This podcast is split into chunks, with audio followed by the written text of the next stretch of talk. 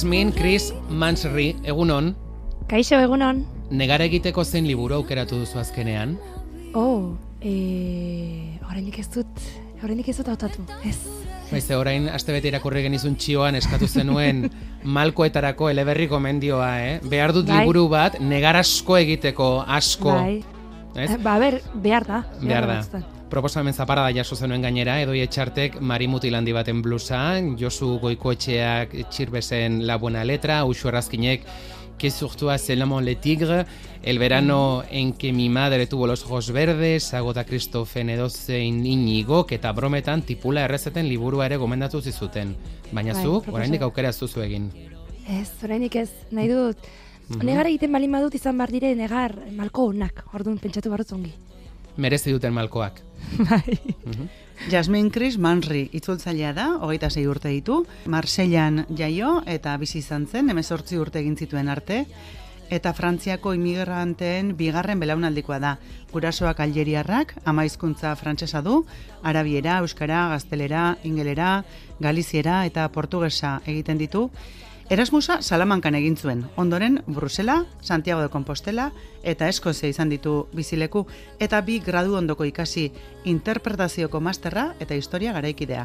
Orain Iruñan bizi da, 2019tik, CCI itzulpen enpresan egiten du lan eta hizkuntza eskolan arabiera ikasle ere bada. Jasmin, zuk zeure buruari zen hizkuntzatan hitz egiten diozu, barne pentsamenduetan, Eh, hainbat hizkuntzetan egia esan, galdera hau egin nion ere buruari ez dakit zenbat aldiz, eta ba, ez dakit eh, esango nuke, ba, igual duela urte batzuk, e, ba, oraindik frantzian bizi nintzen, eta ba, frantsesez pentsatzen nuen naiz eta bertze hizkuntz eh, ikasi, orain ez dut oso argi zein hizkuntzetan pentsatzen dudan, amesten dudan, edo negar egiten dudan inkluso.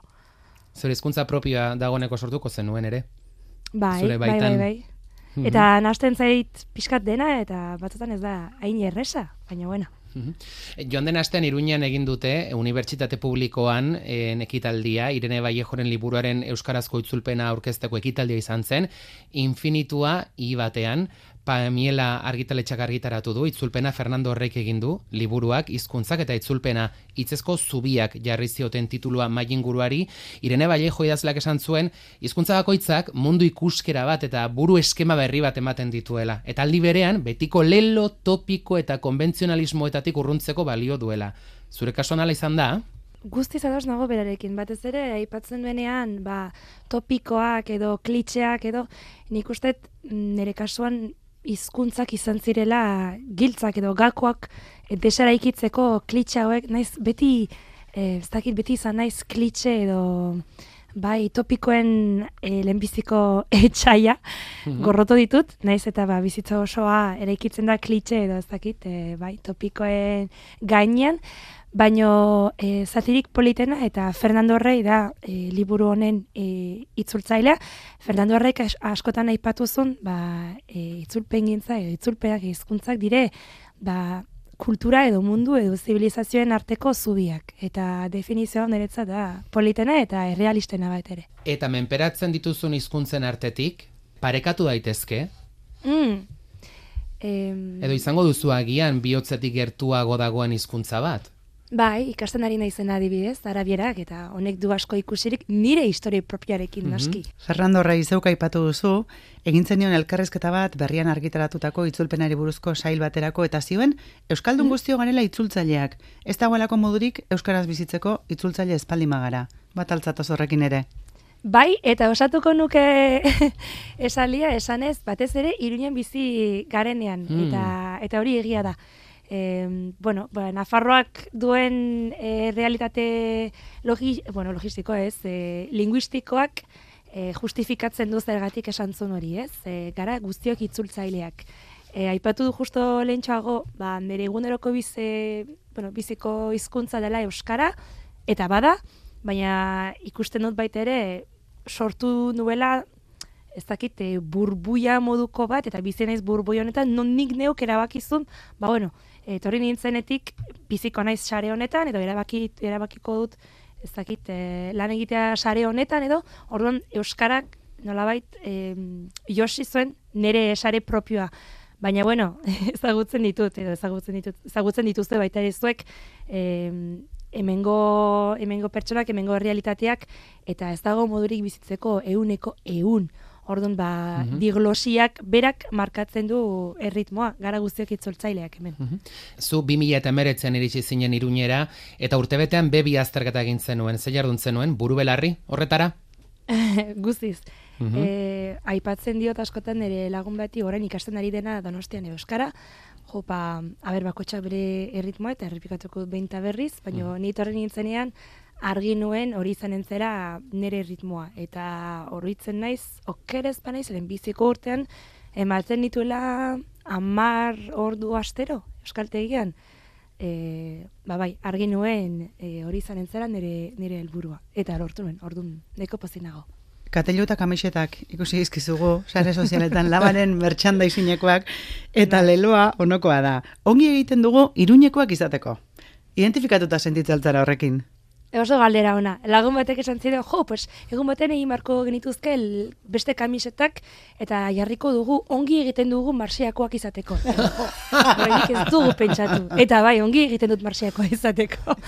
Orduan, ba, ni setitzen naiz, ez naiz, ez naiz hemengo, baina ba naiz, ez dakit, eh, erabiliko nuke igual dikotomia hori, ez naiz euskal herritarra, baina euskalduna naiz. Eta honekin, Mhm. aski. Mhm. Ez dugu askotan izaten aukera gonbidatua bere burua aurkezten entzuteko. Kaixo, ni Asmi naiz. Duela urte baino gehiago, bidaia bat hasi nintzen nire etxetik Marseian, eta Euskal Herrira iritsi nintzen. Bai, bat bateko maite mindua. Bueno, historia hori ezagutzen duzu eia, ezta? Bat bateko maite mindu aipatu duzu hor, Nafarroei programako opuska bat entzun duguna zehazki, Amega Telebistan ematen dute programa, zu 2000 eta meretzian hasi zinen, eta bi denboraldi egin zenituen bertan aurkezle. Nolako esperientzia izan zen, Nafarroei? Buf, zoragarria. Ah, bai. Pentsa, e, ez dakit igual, hogeita sei saiotan, okerez naiz, ezagutu nituen Nafarroko hogeita sei toki. Orduan, hogeita sei espazio, kultura, gastronomia, pertsona, tokia, zoragarria. Benetan, Orain itzai itzulpen enpresan ari zara lanean, erakunde publikoentzat egiten duzu lan, zuke paitegietan batez ere?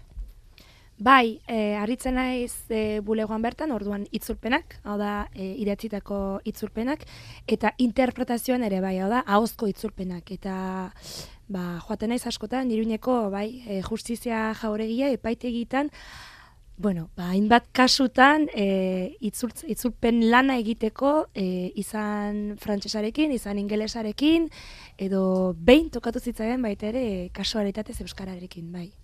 Epaitegitan ohituta gaude itzultzaileen papera ikustera, baina osasun zerbitzuetan adibidez, zein dagoera itzultzaile asko ari dira, ari aldira Nafarroan lan horretan? Esanen nuke baietz, Nafarroan eta baita ere Nafarroako e, egoaldean eta ba, bueno, lankide kontatzen didate, batez ere arabieraz.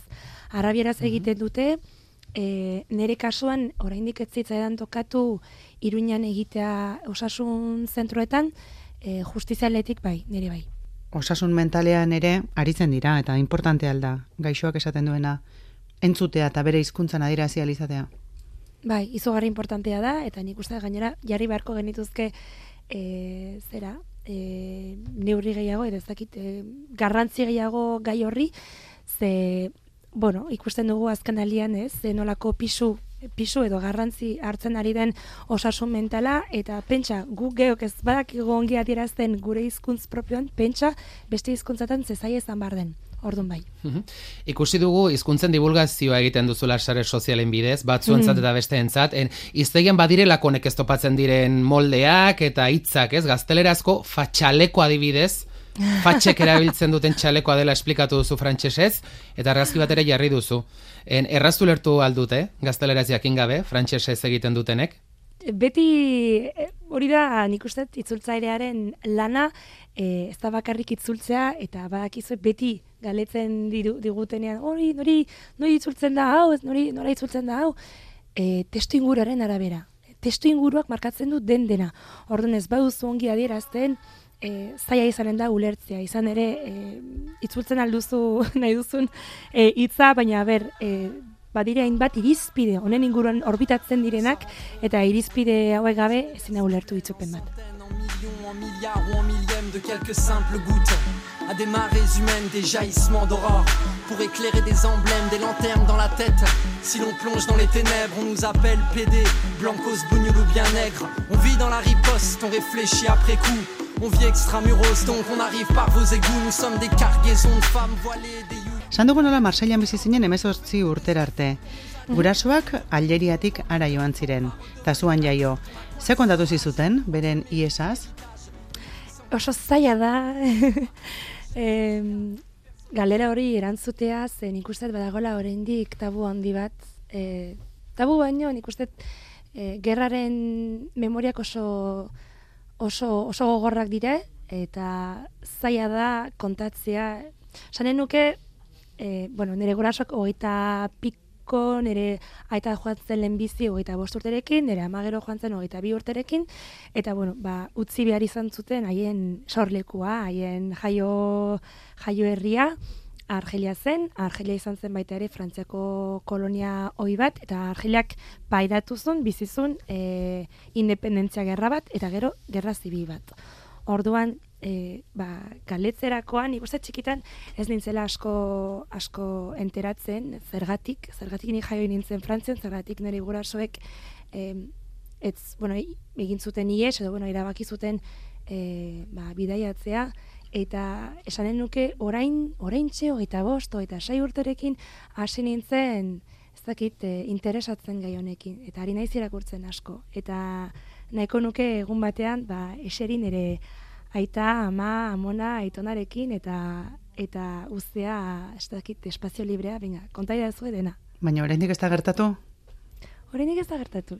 Badago zakit, e, batez ere arabiar e, gizartetan isiltasun hau, ez dakit, deserosoa den, deso, oso deserosoa den, eta duela gutxi aditu duen e, abesti bat, e, frantziako raplari batek erraten zuen, nik ustet orain, e, ez dakit, imigranteen seme alabak edo, ari gara, ez dakit, berriz irekitzen kutsa hau. Mhm. Eta badator, bueno, hartzen du bere den- denbora, baina badator. Eta zeri egozten diozuzuk en, sorterriarekiko deserosotasun hori?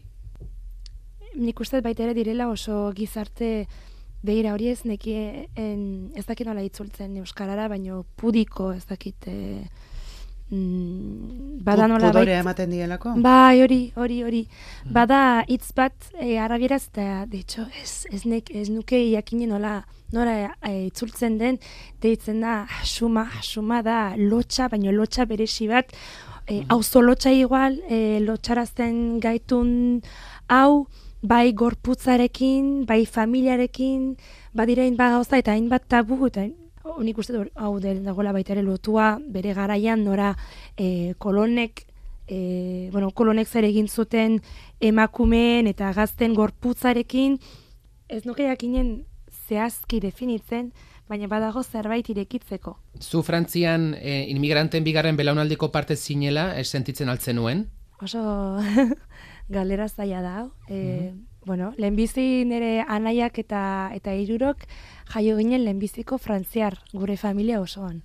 Eta bere garaian ikustet ez ginela asko konturatzen, baino denborarekin ikustet pisu, pisu bezala hartu nuela nik gutxienez, ekin ez dakit.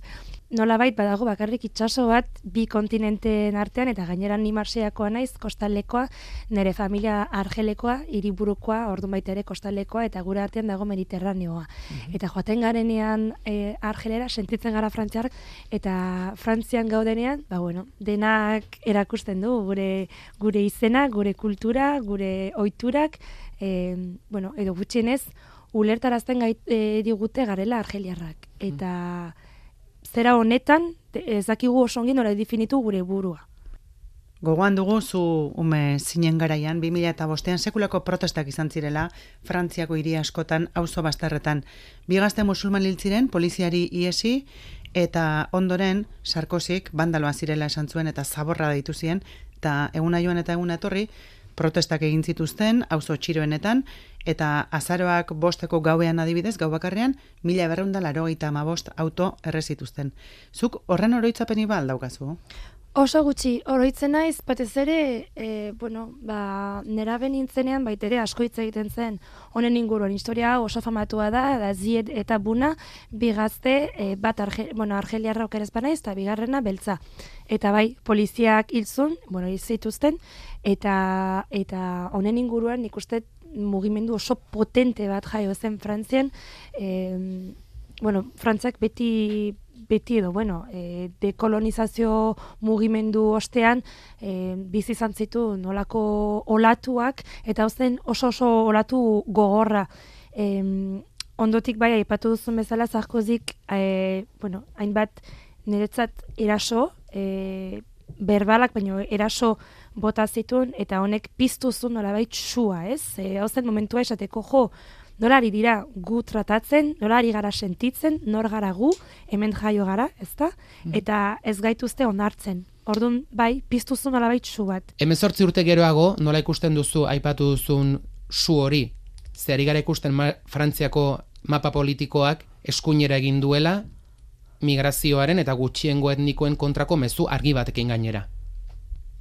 Bai, eta ikusi, bueno, ikusi genuen duela gutxi hauteskundekin nolabait e, agertu zen pertsonai berri hau, ez da bat ere berria, egik zemur deitzen dena, bera, mm, bueno, aspaldi darama telebistan, pertsonai ezaguna da, eta fokoa jarri zen bere pertsonaian, baina azkenean ikusi dituzuen bezala bere emaitzak ez dira oso onak izan.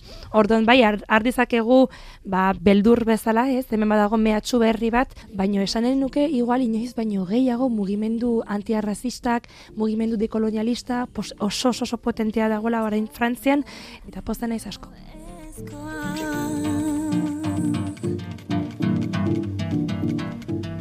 Zure nortasunaren zati handi bat, frantziarra da oso, orain Euskalduna ere bai, gero eta gehiago.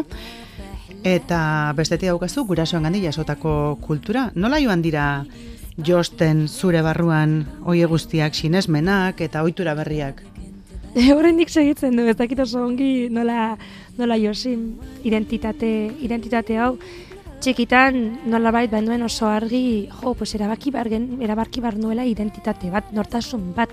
Zergatik nire lagunek bazuten nortasun bat eta nik banituen batzuk. Eta sentitu, sentitzen izan oso frustratuan nolabait. E, jo, banuen garai bat, bai, banuen garai bat e, non aldibidez aldatu nahi nuela nire, nire izena eneguen bat ere konten nire izenarekin, nahi nuen izen frantziar bat erabaki, eta gero kontoratu nintzen hori dela alienazio bat, ez? Bai. Mhm. Nola bait. Baina, bueno, esanen nuke orain onartzen ditu dela nire nortasun guztiak, eta nortasun guzti horiek ba, osatzen duten nire nortasun propioa. Fededuna zara, adibidez? Ez naiz, ez, ez naiz. Eta izango zen dituen gaztetan ere zeure zalantzak eta institutuan imaginatze zaituztegu, ba neskako eskor kuadrilla elkarrekin, batzu dagoeneko burua estaltzen hasita, beste batzuk ez, eztabaida bai. gai ziren edo gehiago ziren isilean gordatzen ziren kontuak. Nik uste isilean gordetzen ditula, e, ez nekilako oso ongi nola, nola dirazi guztia, zen zurrumurru nire barnean, eta nik jakin gabe nola atera guztia. Eta adibidez argi nuen, eta nire gurasoak ere bai ulertu zuten oso, oso goiz, nahi nuela bidaiatu, ni bakarrik. Eta bazekiten, emezortzi urterekin, ba, joanen nintzela handik, hemendik bidaiatu, eta nik uste bidaiak edo hizkutzak izan zirela, eta izaten ari direla baiteren ere modua dirazteko guzti hau. Eta Marseillatik joandako gazte batentzat, zertzegoen salamankan, zetopatu zenuen zure orduko ikuskerarekin?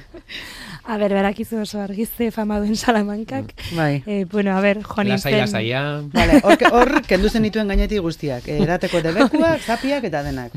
A ber, ematen du baita ere, joan nintzela, eh, ez dakit, salamanka izan zen deskubrimentu bat, hiri oso polita da, ere bai, eh, kriston historia du, eta eta gustora egin du nire, ez dakit, nire popurri deitzen duguna frantsesez, ez? Eh, bueno, ba, ni banoa Erasmusera, banekin ezagutuko mundu mailako jende asko, egin bat herrialdetatik eta hau izan zen. Kuadria berri bat nola baita osatu nuen handik, eta eta um, ari garria da, e, ze orain arte mantentzen dut harremanan ere hango pisukirekin, italiarak dira, eta nire zatitzen zen momentu ez dakit, e, mm -hmm. bai, oso polita. Zure txio bat aipatu zarsi dugu izketaldia, beste bat aipatuko dugu amaitzeko?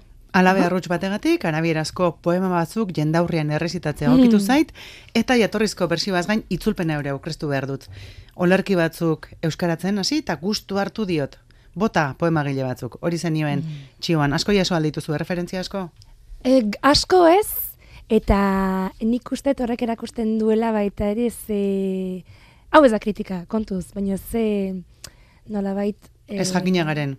Ba, ez jakina ez. Edo zeinen urruti geratzen zaizkigun, Bai, arabieraz bai, duten bai. idazleak, edo ze gutxi itzultzen den. Hoize, orduan hartu dut e, ariketa jolas bezala, eta nahi baduzu proposatuko dizue, ba, nik eginiko itzupen bat. Aurrera. Olerkia da Mahmud Derbish, e, Derbishek idatzi duna, Mahmud Derbish da poeta palestinar bat, eta olerki txiki-txiki bat labur bat e, daukat prestatua, orduan nire proposamena da e, lehenbizi irakurriko dut jatorrizko bertsioan, hau da arabieraz, Mhm. eta gero ba nire proposamena euskaraz. Nahi duzunean. Olerkia e, itzuli dut e, eta izena du kanpotarra urrutiko hiri batean eta arabieraz hoxe da. غريب في مدينة بعيدة عندما كنت صغيرا وجميلا كانت الوردة دري والينبيع بحاري. صارت الوردة جرحا والينبيع ظمأ هل تغيرت كثيرا؟ ما تغيرت كثيرا. عندما نرجع كريهي إلى منزلنا حديقي في وجهي تجد الوردة نخيلا. والينبع عرقا. تجديني مثل ما كنت صغيرا وجميلا. Eta orain e, ba bueno e, euskarazko bertsioa orduan kanpotarra urtiko hiri batean. Aur txikia eta politza eta polita nintzenean arrosa etxea zen eta iturriak ozeanoak. Arrosa zauri bihurtu zen eta iturriak egarri. Asko aldatu al naiz? Ez ez naiz asko aldatu. Aizeak bezala, etxera itzuliko garen egunean, begira nazazu, begiratu. Eta ikusiko duzu arrosa, palmondo bihurtuta, eta iturriak izerdi. Aurkituko nauzu, beti izan naizen bezala, txikia eta polita. Jasmin Bai. Cris Mansri. Eskerrik asko. Eskerrik asko zuei?